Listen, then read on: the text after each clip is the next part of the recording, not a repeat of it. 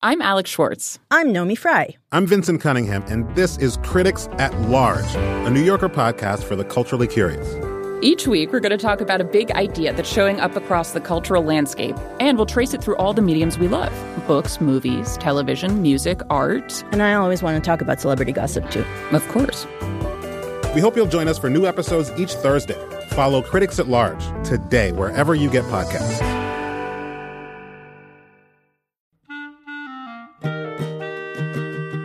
This episode of Livewire is brought to you by Progressive. Most of you aren't just listening right now, you're driving or cleaning, even exercising.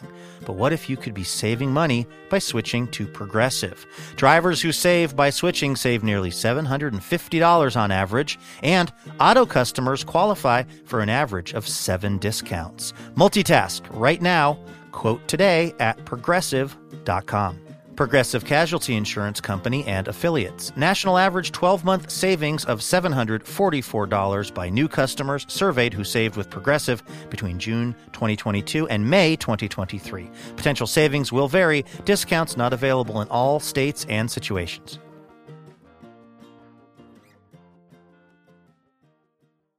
Hey, it's Luke Burbank. Welcome to Livewire. This week, we're getting the lowdown on storytelling from Snap Judgment's Glynn Washington. I don't want anybody to see the real me. That guy who's not as good as I want him to be, who's not as brave, not as nice, not as kind. But the moment I lean into that reality, those are the stories oftentimes that have impact. Plus, we'll get the lowdown on war reporting from NPR's Kelly McEvers. And people are always like, Aren't you worried? And I'm like, No, that's the problem. And then we'll head down low with a guy who works in the sewer system under the city of Portland. If things are working right, it's kind of like a really clean uh, porta potty thing. And that's the best case scenario. Plus, we've got some amazing music from an amazing guy, Bilal. That is the plan for this hour. It's going to be sweet and low down. And we're going to get to it right now as we head over to the Alberta Rose Theater in Portland, Oregon.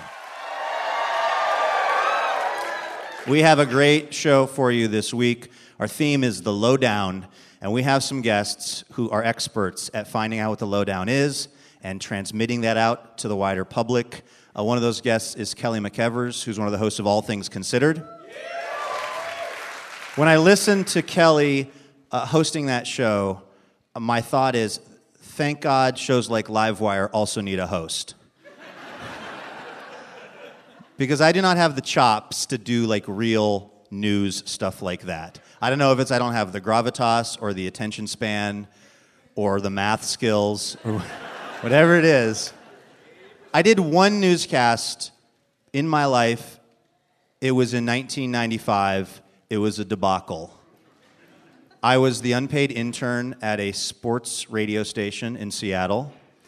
I worked on the morning show, which was called Mikey and Vinny in the Morning. It was sort of a tough work environment, actually, because for one thing, it was all dudes. There were no women that worked at this place. And if we learned anything from the documentary Lord of the Flies, um, all male work environments rarely end well for nerds or people with glasses. I was both at this time in my life. Um, my direct supervisor, of course, was a guy named Jeff. No offense. No offense to any Jeffs listening, but you have to admit that in the 80s and 90s, Jeff was the official name of all bullies and guys your mom dated after she divorced your dad. Every single one of those people was named Jeff. And Jeff and I worked, we sat back to back in this like horseshoe shaped work area called the sports pit.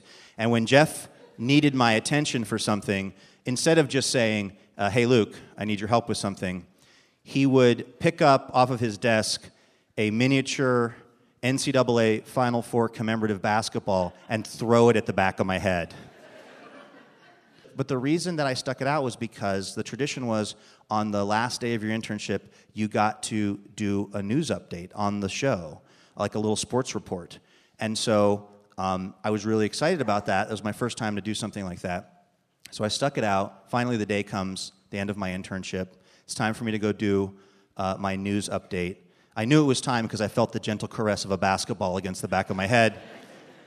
I go in there, I sit down, they start playing the sports update music, and I become totally overwhelmed. Like I'm shaking, my hands are sweating, I'm trying to look at the script, but it's sort of blurry. I start talking, and I realize that my brain and my mouth have decided that even though they love each other very much, they're going to live separately now and pursue their own dreams independent of each other. They told me it was not about me. so that was some kind of comfort. So I'm just saying words. I don't know what the words are. The first story is about a guy who played for the Seattle Seahawks who had been really seriously injured in a car accident. He had actually been paralyzed. And when I got to reading that part, instead of saying the accident that injured this guy, I said the accident that killed this guy.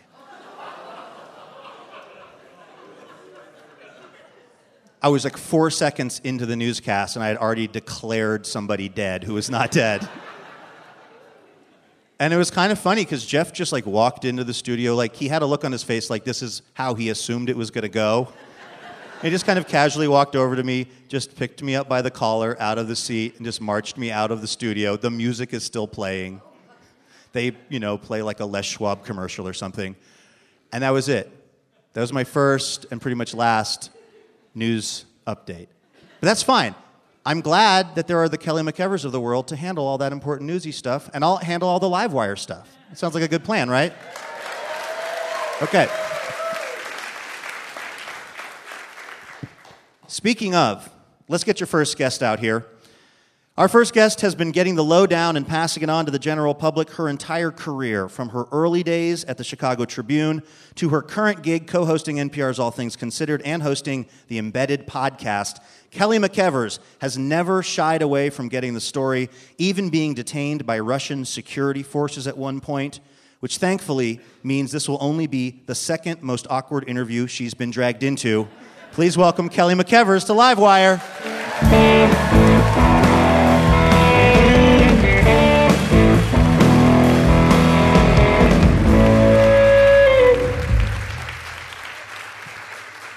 Kelly McEvers, welcome to Livewire. I always love hearing you on All Things Considered. I've been totally obsessed with the Embedded podcast too, which is just amazing journalism.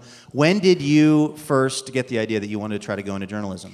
Um, I was in college. I was at uh, the University of Illinois at Urbana Champaign, and uh, this friend of mine was like, "Oh, I'm going to see this. Will tell you how old I am. I'm going to see Hillary Clinton speak on campus." And I was like, "How do you?"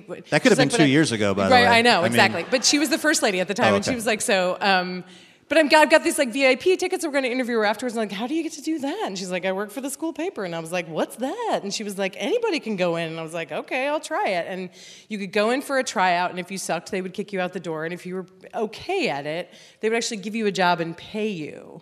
Which was really important to me because I had no money and I had to pay for everything. So they like gave me some rando assignment. There was like a press release that said like the number of Section 8 housing units in the town was going down and the city council was going to vote on it, whatever. Really compelling story. And so I immediately like went out and like totally over-reported it. I like spent a night in a homeless shelter because you should.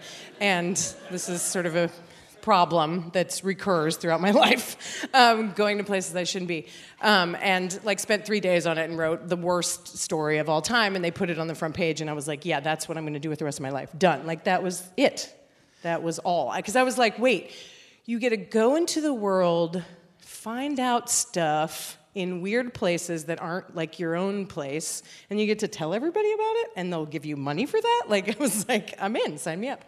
What about the the the pull of doing a war journalism? Because I mean, you have reported from some pretty scary places and pretty scary situations. Yeah, I never set out to do like bang bang combat. I think that's kind of a dude thing generally. But I think that I was also, like a lot of people after 9 11, pretty drawn to the Middle East. You know, I think there was a sense of like, at 9 after 9/11 like who are we? Who are these people? What does this all mean? And but I also knew that I couldn't I was like a freelancer and I was kind of not very good at my job yet right after 9/11 so I also knew that I couldn't just like pitch up in Baghdad and be like hey everybody take my stories.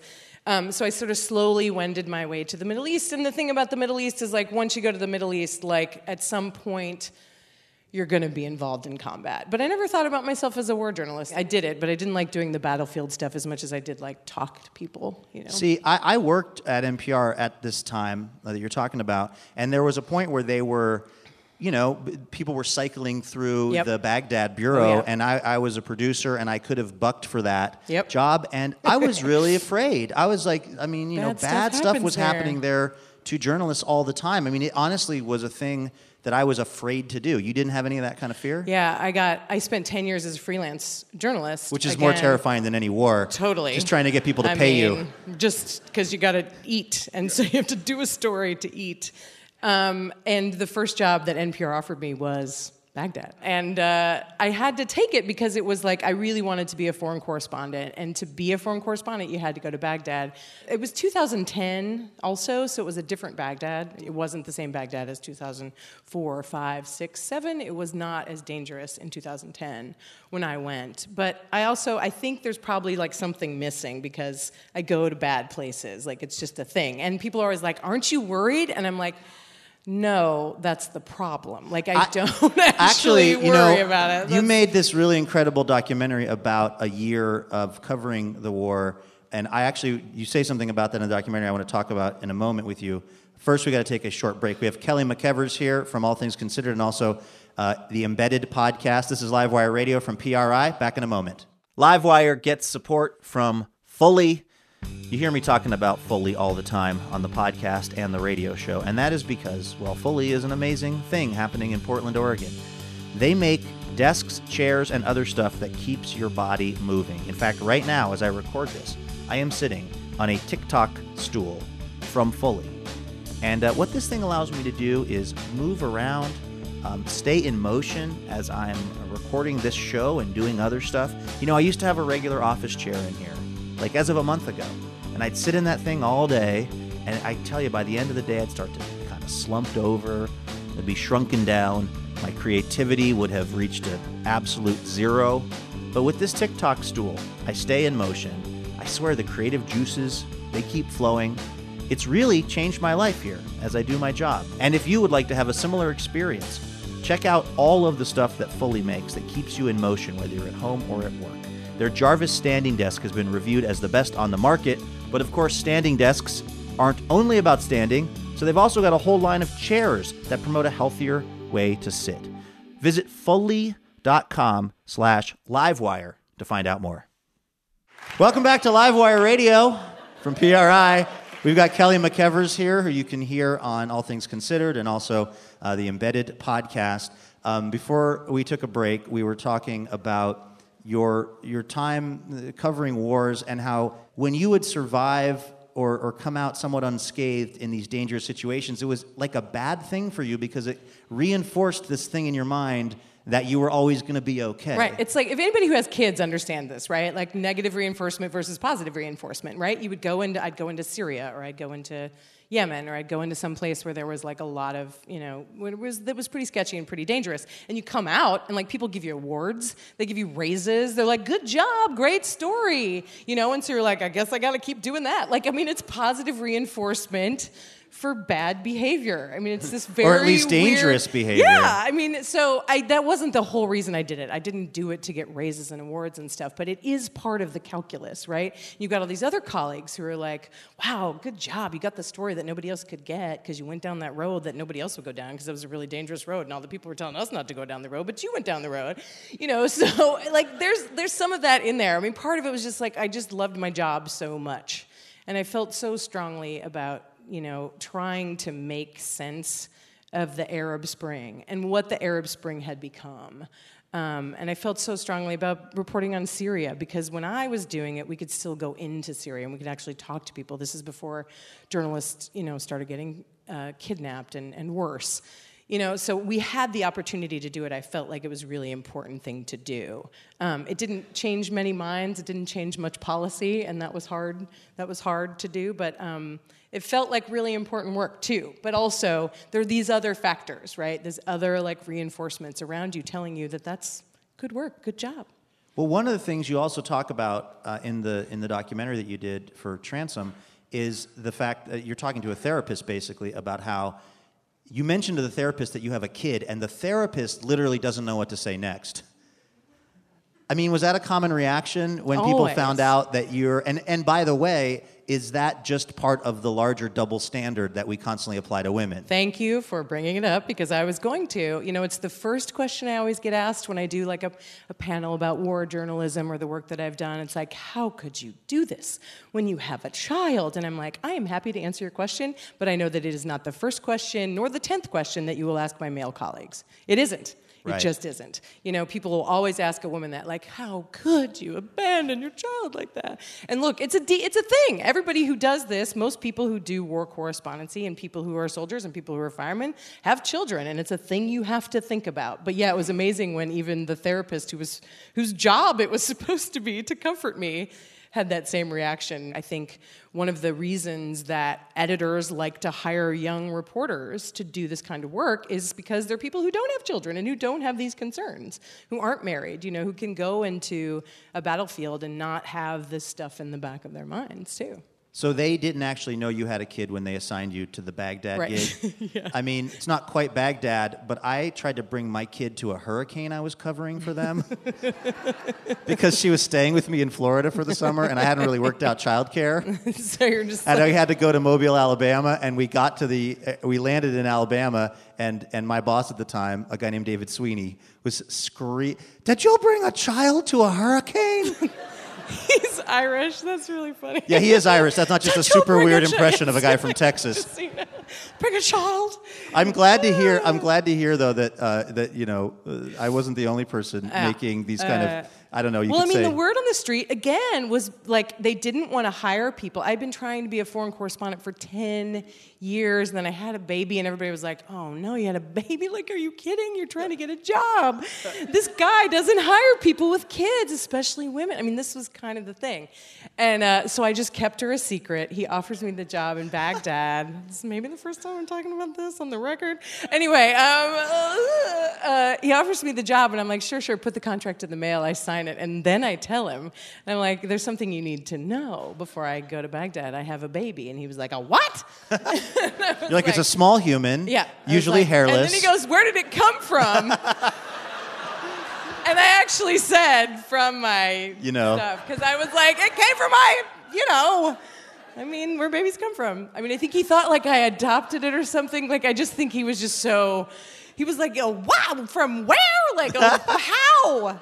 Uh, by the way, we have Kelly. McEvers here from from the Still Embedded true. podcast and All Things Considered. Still Um, true. So you did a lot of that kind of stuff. You did win a lot of awards. Uh, they were well deserved. The reporting was was pretty incredible stuff. But now you are one of the hosts of, of ATC, and you have a, a lot of the time a really different kind of job. Yeah, You work mostly in a studio. Yeah. You live in Los Angeles. Uh, you interview people like RuPaul. Yeah. Do you enjoy the different kind of work you're doing now, or do you miss the old danger stuff? Um, well, the great news is, is that I also have this podcast, right? I, all things considered, it's kind of my side hustle. Uh, so um, I get to do both. Like I'm, I, I spend time in the studio, and I get to talk to people like RuPaul, and I get to talk to the former ambassador to Syria when uh, President Trump and his administration decides to launch an airstrike on Syria. Like that day, on all things considered, like you know, I know who to call, I know what the questions are, I know what to talk about, you know, so I can use that experience in that way, in that chair. Um, but yeah, I also have this whole other hat that I wear, and I get to go out into the world and still do the stuff that I like to do. And that's kind of how the podcast came about. It was like I got back to the States and everyone said, You know that thing you did? You know, I don't know, wherever you were in like Cameroon or Senegal or whatever it was. I'm like, Syria. Um, they're like, just do that. You should just do that. Do that in America. You know, just do that crazy thing you do and just like make radio out of it. And I was like, oh, okay, that sounds like kind of a good idea. So that's like how, Embedded. yeah.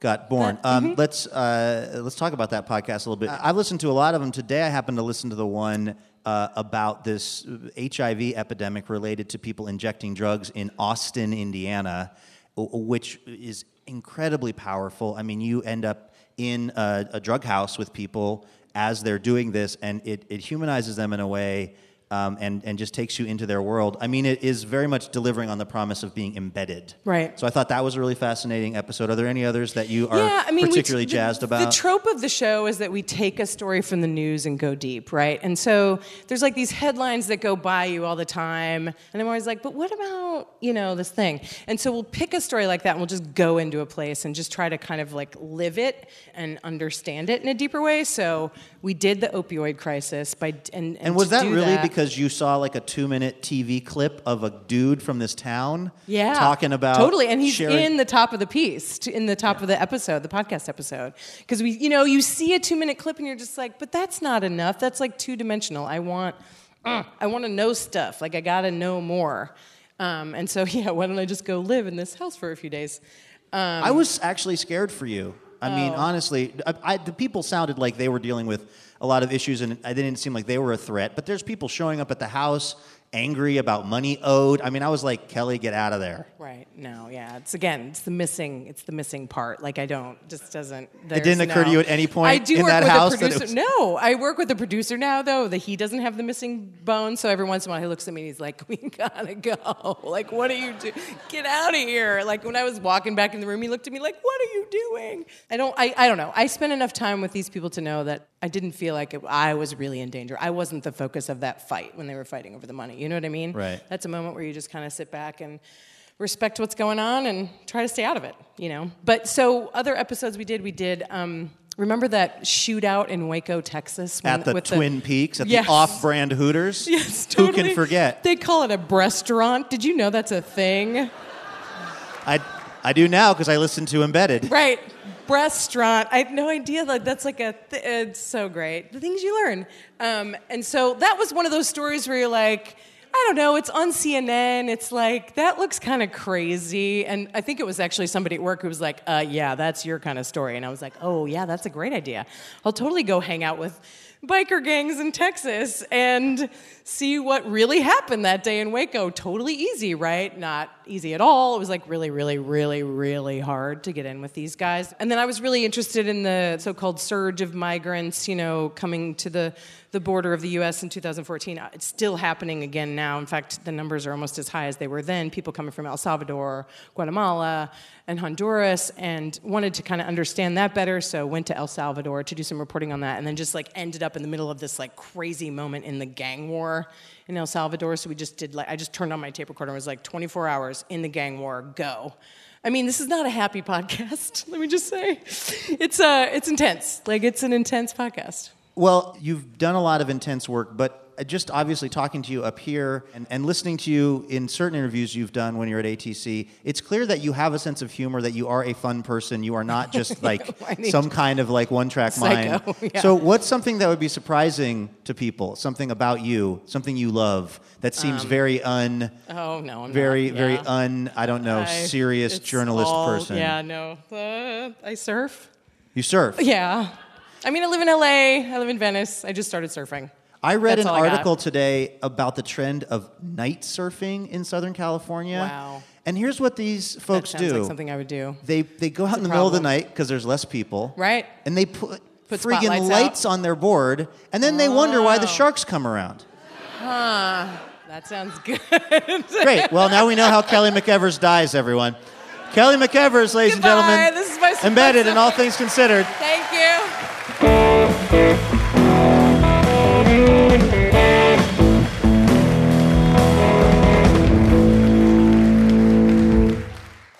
All right, Kelly, you are known for your in depth reporting on All Things Considered, of course, and on the Embedded podcast. Uh, but let's be honest the federal funding for public radio has never felt less stable. And we might all have to learn how to be a little more commercial in our approach, okay? Oh, dear. So we wanted to help you with this. We want to do a little job training right here on the Livewire stage with you. Uh, and so what we've compiled are a number of actual headlines from the Today Show on NBC. These are things that they really said excitedly on the Today Show recently. And you want me to read them? We would like you to read them. Oh my God. Okay? Just to, you know, we want you to be ready when this is what we all have to do. I can't do Okay? Right ne- now. Kelly, you're never going to make it in the new world of, of, uh, of news broadcasting if you can't I can't pull this off. these actual headlines. I've gotta be from the- commercially I- We have a little music for you, too. So I'm going to start okay. the music, and then I'll cue you. To one- to- any one of them or Start all- with number the one. number one, okay. Okay, ready? Here we go.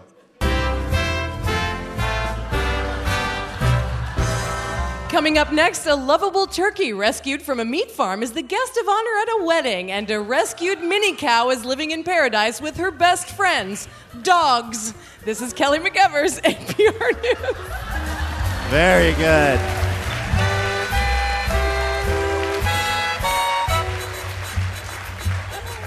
That was really good, actually. I have to say that that went better than I expected it to. Uh, maybe upsettingly so. Uh, let's try another one, okay? These are, again, I must stress this, real things they recently said on the Today Show. We did not make this up. We couldn't even conceive of such a world. I'm gonna get All right. fired. Okay, you ready? Yeah. All right, here we go.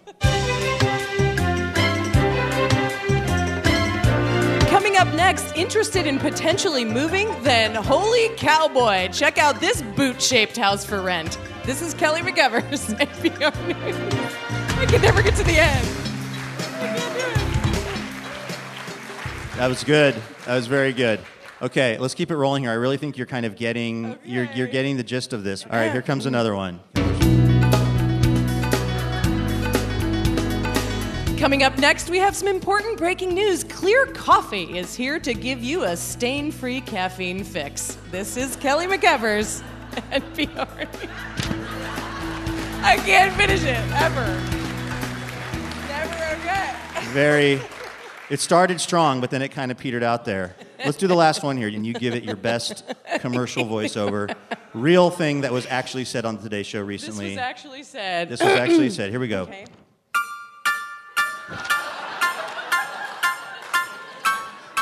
Coming up next, we'll talk about a doctor who delivered triplets, and then triplets, and then triplets again. And in case you were wondering, yes, there really are millions of tiny dead bugs in your pillows. This is Kelly McEvers, NPR News.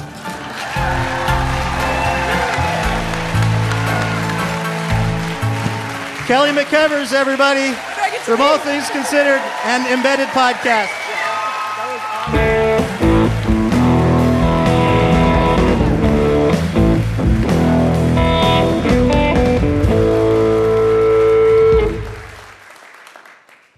All right, this is Livewire Radio from PRI. We're coming to you from the Alberta Rose Theater here in Portland, Oregon. And this week our theme is the lowdown. And we have asked uh, the audience here to uh, submit some uh, audience cards they've filled out. The question we asked them is What is the juiciest secret you've ever tried to keep? And our announcer, Jason Rouse, has collected some of these up. Quite a few really Yeah? nice ones, yeah. Um, DJ says, I always knew what gifts I was getting for birthdays or Christmas because I went through the receipts, which my mom kept hidden in a ceramic goose. It, that seems like so much pressure on DJ then to be pretend surprised. Yeah. I guess the upside is you know what it's going to be. The downside is that you have to really pull out a De Niro level Oscar worthy performance, right? exactly. Um, let's see. Lindsay writes, when we were kids, my sister and I were in Girl Scouts. When it was time to sell the cookies, my mom would make us take turns going door to door. She was selling more cookies than me, so I hid her cookie sheet, and I forgot where I hid it. We found it three years later when we moved, but to this day, she still doesn't know that I hid it. Wow. she does now. But she did, Lindsay did get her badge for deceitfulness. Yeah. So, I Harder mean, to get than you think. Mo writes, I know someone who just inherited $10 million and they don't want anyone to know. Oh, wait a second.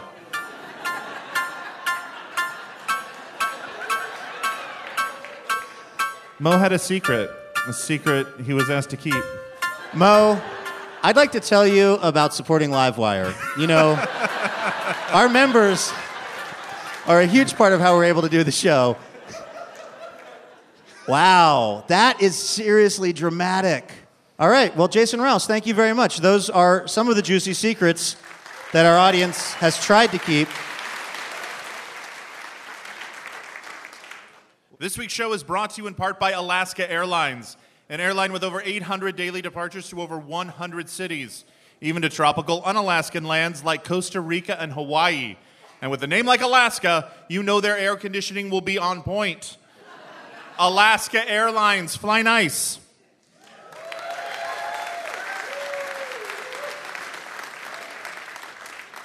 This is Livewire Radio from PRI. Our theme this week is The Lowdown, something our next guest is intimately familiar with here in Portland. Randy Belston is a field supervisor with the City of Portland's Environmental Services Department. What does that mean exactly? It means that Randy and his team work in the sewer system under Portland. In the words of the Portland PR person who set this up, quote, Randy's seen a lot. Let's get him out here. Randy Belson, welcome to Livewire.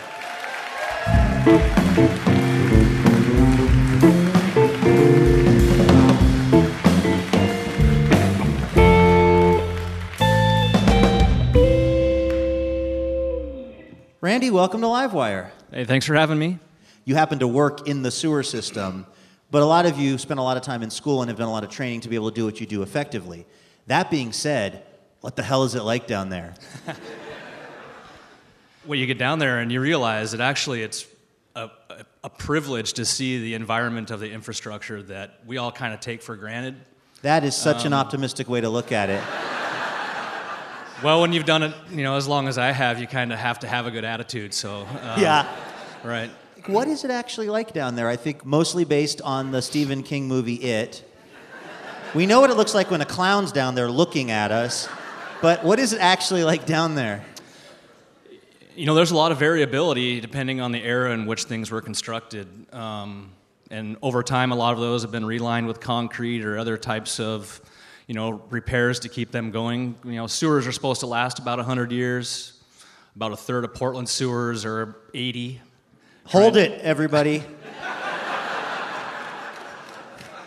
Let them catch up. Um,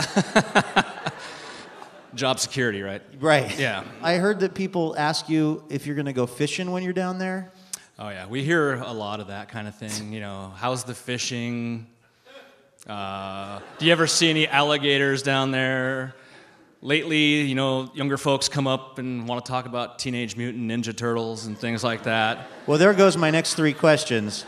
Um, are you, um, at this point, just immune to what it smells like down there sometimes? Yeah. Okay. So I supervise a team of about ten people, and we get new people every now and then that you're trying to talk into doing this for the first time, right? and, and I don't lie, but if things are working right, it's kind of like a really clean uh, porta potty thing. It's upsetting when that's the best water. case scenario. Yeah. Randy, I got to be honest with you. But okay, you're saying if Well- everything's working, it should. That's kind of the. Well, the that's sense. in residential neighborhoods and stuff like that. You know, a lot of that water has soap from dishwashers, laundry. It's not just, you know, this slurry moving through. of, of waste. Right. There's other in stuff in there. there. Yeah. Right. But the other stuff helps keep it a little bit less gross. Right. It's tolerable. But there's there's some environments where we know we have respirators. We have a lot of protective equipment. It's not like we're going down there in our shorts, you know. Right. We're talking to Randy Belson. He's uh, with the City of Portland, the Environmental Services Department. He's a field supervisor. Uh, his team uh, maintains and plans out the sewer system under Portland, among other things.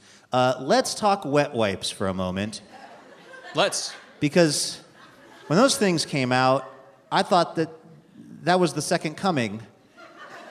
But then I heard that they are the scourge of city sewer systems. Yeah, they uh, they don't break down like toilet paper does. In fact, we see a lot of things in the sewer that don't break down like toilet paper does, and like how did that get here kind of thing. But yeah, you know, when we have a chance to talk about this, which thank you for the opportunity, I needed it. You know, Randy, this is a safe space. I feel It is surprisingly comfortable. Yes. You know, we, we have we have outreach and education out there that you know if it's something that goes in the in the trash, don't flush it, and that pretty much means everything but toilet paper probably should not be in the sewer system. So, I mean, Um, the, the, the popularity of, of wet wipes Right. is, is, is huge at this point. Right. Is there a way for you guys to engineer around that? Because I, I, I think those things are sort of here to stay. At least if I have any say in the matter. right. Well, we use them too when we're out there going in and out of the sewer, but we don't leave them in the sewer. They Right, go in right. the trash. So, I mean, if we can do it, you can. All right, fair enough. Um, uh, one last, uh, one last question. It's coincidental that we have you on the show this week when this is also the week that the city of Portland has announced that all of the methane that is being recovered from wastewater is going to be essentially captured and used to power city trucks. Yeah, that's right. Yeah.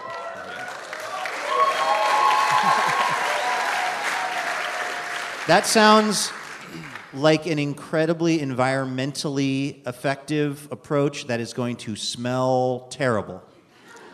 You know, I, I don't think that'll be the case. You know, we've already started reusing a lot of the methane that burns off. I don't know if folks are familiar with the process, but when you're um, digesting biosolids, methane is an off-gassing thing, and almost tr- every treatment plant. I think it's called farting, right? I mean, Yes, in a very engineered way. But uh, there was never, you know, historically there wasn't much of a use for it. So it would just be the flame you'd always see outside the treatment plants is that methane just burning off and, you know, CO2 into the atmosphere. And it's, but it's got, it's got a lot of potential. So we've been using it for several years now um, to generate electricity that we actually use to help run the treatment plant. And then we're going to take the rest of it and uh, turn it into compressed uh, natural gas and convert our truck fleet. I believe it's about 150 trucks that are on diesel fuel to that. So Wow, we're, we're going to take it all the way.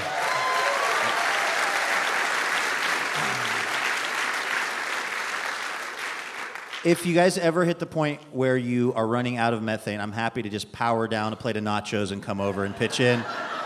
I'll yeah, do we, a- we need guys like you for that. Okay, excellent. Happy to serve. Randy Belston, ladies and gentlemen, from the City of Portland Environmental Services Department.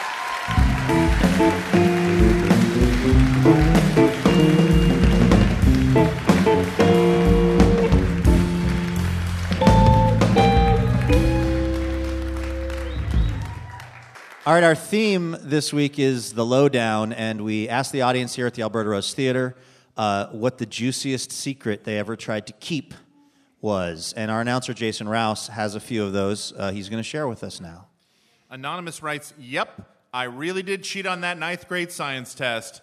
Thanks, Mom, for taking down the science teacher on my behalf. Oh, man. Matthew writes, I dated a girl who hated pulpy orange juice. I love high pulp orange juice. I filtered our orange juice for years and she never knew. I broke up with her because she didn't load the toilet paper correctly. In a fit of rage, I told her the truth about the orange juice, and I will never forget the look of despair in her face. Oh.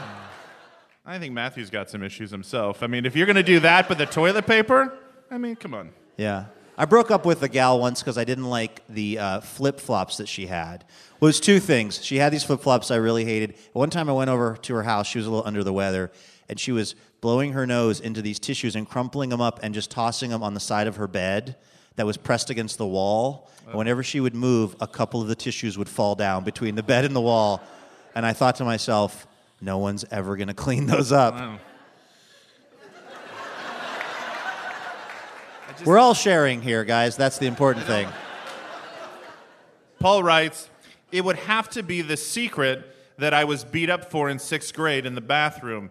Unfortunately, I did not know what the info was that the guy wanted to know. Oh. Yeah. He just kind of took one on credit, I guess. You know what I mean? Yeah. Wow. Okay, those are some juicy secrets that people tried to good. keep here at the Livewire show at the Alberta Rose Theater. All right, our next guest here on Livewire is one of our nation's finest purveyors of the lowdown when it comes to the crazy S that we all end up living through on a daily basis. Glynn Washington burst onto the public radio scene, and yes, that is a thing that can happen, bursting onto the public radio scene, when he won something called the Public Radio Talent Quest Not long after that, his show Snap Judgment made its debut. It's now a huge hit thanks to its blend of amazing storytelling, music, and most of all, realness. Please welcome Glynn Washington to Livewire.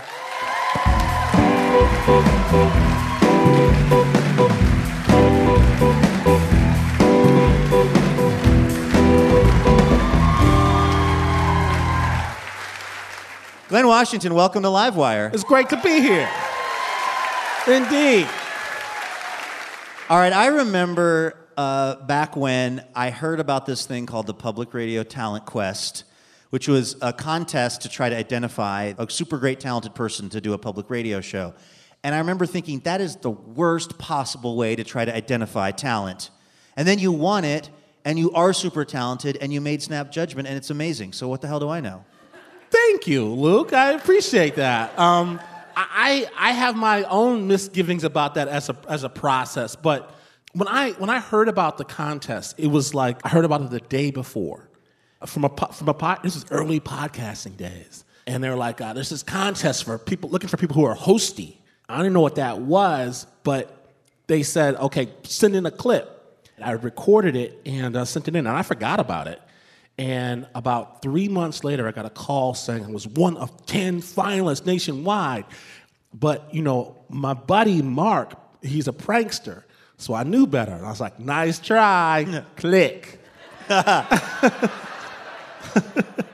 and they called back saying, who's Mark? Um, and that's kind of how it was on. And um, every week or so, they'd give a, a, a challenge and they would kick someone off this virtual island. And the one I remember was okay, we're gonna give you a word, and you're gonna have two minutes riff on the word. Your word is grace, go. And for a minute there, I was terrified. But then I, when I actually listened to the word grace, I grew up in a fundamentalist Christian, end of days, apocalyptic Jesus cult. The word grace was a big, fat, wet, slushy softball that I could nail right down the middle. And that's, that's kind of how it went. What was your uh, what was your life like at that time before you had gotten into radio? Like, what was your job? What was going on for you? I had, you know, I was uh, running nonprofits. And it was funny, actually. It's right before the contest. My mother in law, she said, What is it that you do? and I was like, ah, you know, I got a job. I, you know, you never want your mother in law to act to be very aggressive about you having a job. I got a job, don't worry. What is it you do? And I tried to explain nonprofits. No, no, no, no, no. What do you do? Well, I tell the man, what do you do? And I told her, um, I tell stories. She said, Oh, oh, you should do more of that then. And she wandered off. Wow. We're talking to Glynn Washington from Snap Judgment right now. Um, did you pick that storytelling thing up in the church? You might be one of the only people who can actually say that the crazy church you came up in is crazier than the one I came up in. But I came up in one that was a religious commune and didn't celebrate Christmas, all that kind of stuff. Um, you guys took it a step further. You didn't celebrate birthdays. I mean, it was an intense scene, right? It was called the, what was the name of the church you came up in? It's called the Worldwide Church of God. It was uh, founded by this guy, Herbert W. Armstrong. And so I grew up uh, thinking that the world was going to end any minute. Which is very destabilizing as a kid. Yeah, you're like- and I don't say that like sarcastically. Like when I think about the level of anxiety I had when I would go to bed thinking this is probably the night, Right. it's pretty stressful. Yeah, it's like kids today worried about global warming. Um, Wait till the tribulation comes. yeah, wait till the tribulation. You had the tribulation and everything. Yeah, the tribulation. Were you guys pre-trib or post-trib? Were you going to get raptured up before the tribulation we were going to go to a place of safety in Petra if we made the cut. Right. You got to make the cut first, and um, you had to be ready. I remember what, at one point, some of the families down the street from us started going to sleep with their shoes on. Just in case Jesus came, and so they could, you know, be ready to run out the house. And uh, we figured that was a pretty good idea. Um, so we started, uh, you know, just really, it was all about, it was like any day now, any time, Be ready. He comes like a thief in the night. He comes like a thief. you, are, you we, we can hang I out feel together. you, Yeah, man. you got you got I this. feel you. If you can take your Bibles out right now, you can Yeah. turn to Revelation three, verse ten. Um, very, But very- I find I think it's interesting too that we both do the jobs that we do now. Uh, some of that has to be rooted in that whole world. It's indeed now. There's a there's another person in public media who doesn't want me to reveal her background, who is also one of us. Please let it be Terry Gross. It is not Terry Gross. but yeah, it is kind of funny, right? Because uh, I, I really do like telling stories. I don't want to start anybody's cult, though. I would appreciate it if everyone sent me 20% of their income, however. right. That part, that part was right on point. Yeah. That's our funding model for this show, too. Call it First Fruits of Your Labor. it is tax deductible. Uh, we've got to take a very short break. We have the amazing Glynn Washington from the amazing show Snap Judgment here. This is Livewire Radio from PRI. Back in a moment. Hey, it's Luke. This week, we'd like to send a special thank you to a couple of members. Of course, I'm talking about Ryan Warner of Olympia, Washington, and Mark and Jenna Schofer of Lake Oswego, Oregon. Thanks, Ryan, Mark, and Jenna. We couldn't do this without you. Welcome back to Livewire Radio from PRI. My name is Luke Burbank. We are here with Glynn Washington from the radio show Snap Judgment. Yeah. We're uh, talking about getting the lowdown this week on the show. And it, you grew up originally, if I understand right, in Detroit, but then at some point your family moved to like the middle of nowhere in Michigan. That's right. That's right. What was that like to be an African American family in like rural Michigan? That's not a good idea. Short answer That was uh, terrible. that was tough. Obviously, it's good and bad. But what I really appreciate from that background is people can tell me the craziest story in the world, and I can just nod and say, "I hear you." Once you've been as a black person in a white supremacist Jesus cult, you really can't judge anybody else. So I think actually, given our lack of ability to talk to each other today, our lack of ability to reach across an aisle or a table or a community, empathy is, is, is missing. And I, I really want to hope that empathy is actually the cornerstone of SNAP.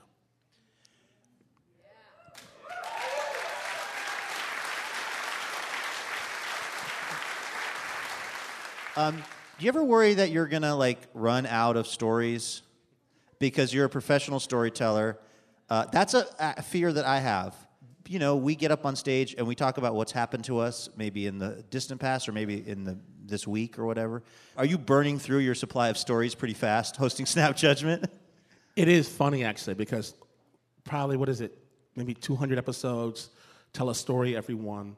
And the truth of the matter is, yes, um, my the stories where I was hiding in the ditch with a yakuza gunfight going on above and crawling through the through the uh, swamp and trying to go to the um, the manhole cover. I only have one of those right. stories. You know, it's a good story, but um, I only got I only have one of those. What I'm finding though is um, that stories that have impact don't necessarily need all those bells and whistles, all that stuff. Last year, one of our top storytellers, a guy by the name of Josh Healy, Sure. He's, he's an amazing storyteller, just a stunning storyteller. And he told a story, and literally the fact pattern of the story is I took my nephew to a water park.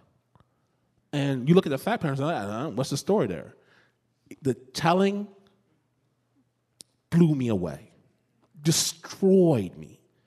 And I think that as you know, we get to mature as storytellers, it's trying to find the story in those moments that might you might not necessarily see as, as narrative. It's, it sounds like, not to be too high minded about it, but it's like anything, whether it's poetry or music or even architecture, when you get to a certain proficiency with it, you actually do less. it's like simpler, it's cleaner, there's less going on, right? Is storytelling the same way? Well, I mean, I think that that's exactly right. How do you get to the core of meaning? All that stuff, all those things that I thought I had to do when I first started the show, what really impacts people is honestly, it seems like when you open yourself up, and I know this too, even now, today, as someone who's told hundreds of stories, I often want to recoil from doing that. I, I don't, I don't want to, I don't want anybody to see the real me. That guy who's not as good as I want him to be, who's not as brave, not as nice, not as kind. But the moment I lean into that reality, those are the stories oftentimes that have impact. And it's still hard to do. Well, you're doing a hell of a job, man. Snap Judgment is a great show. Thank you, brother. Glynn Washington.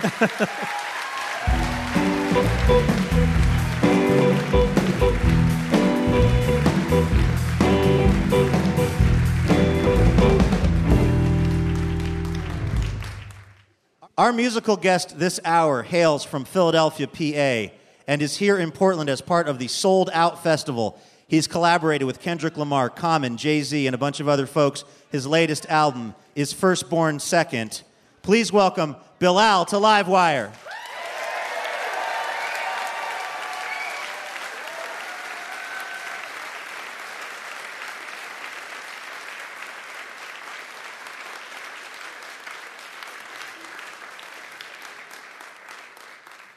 How y'all doing?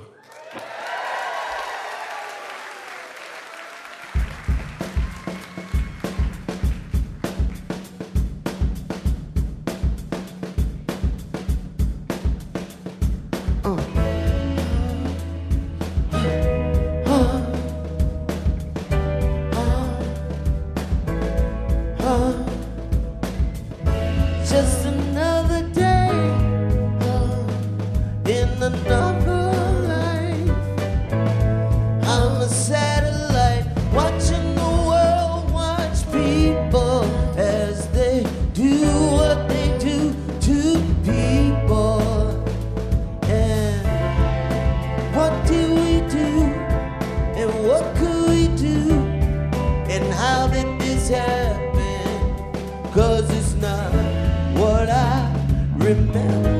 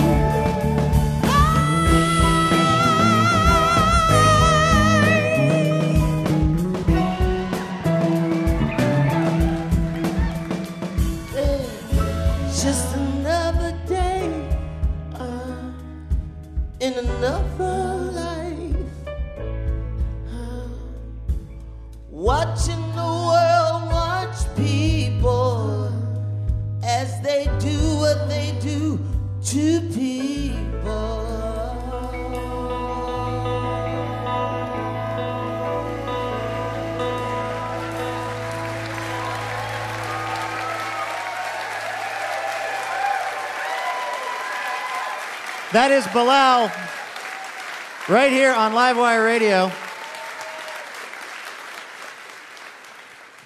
All right, that's about it for our show. Let's tell you who helped make it all happen. Big thanks to our guests Kelly McEvers, Glynn Washington, Randy Belston, and Bilal.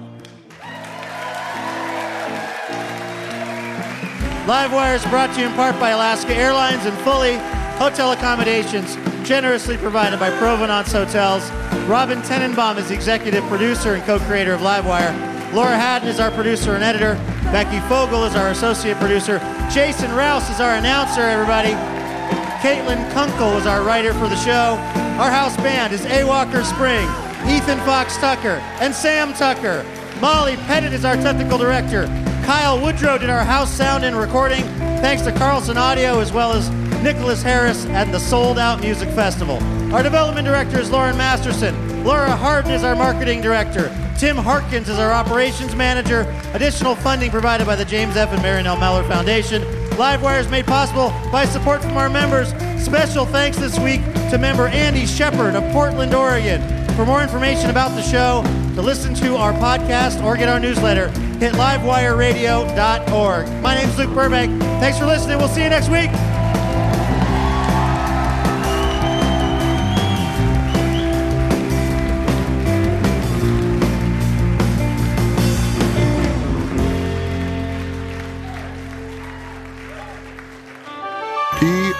PRI, Public Radio International. Wouldn't it be amazing to have a piping hot episode of Livewire delivered right to your heart and ears each week? Well, guess what?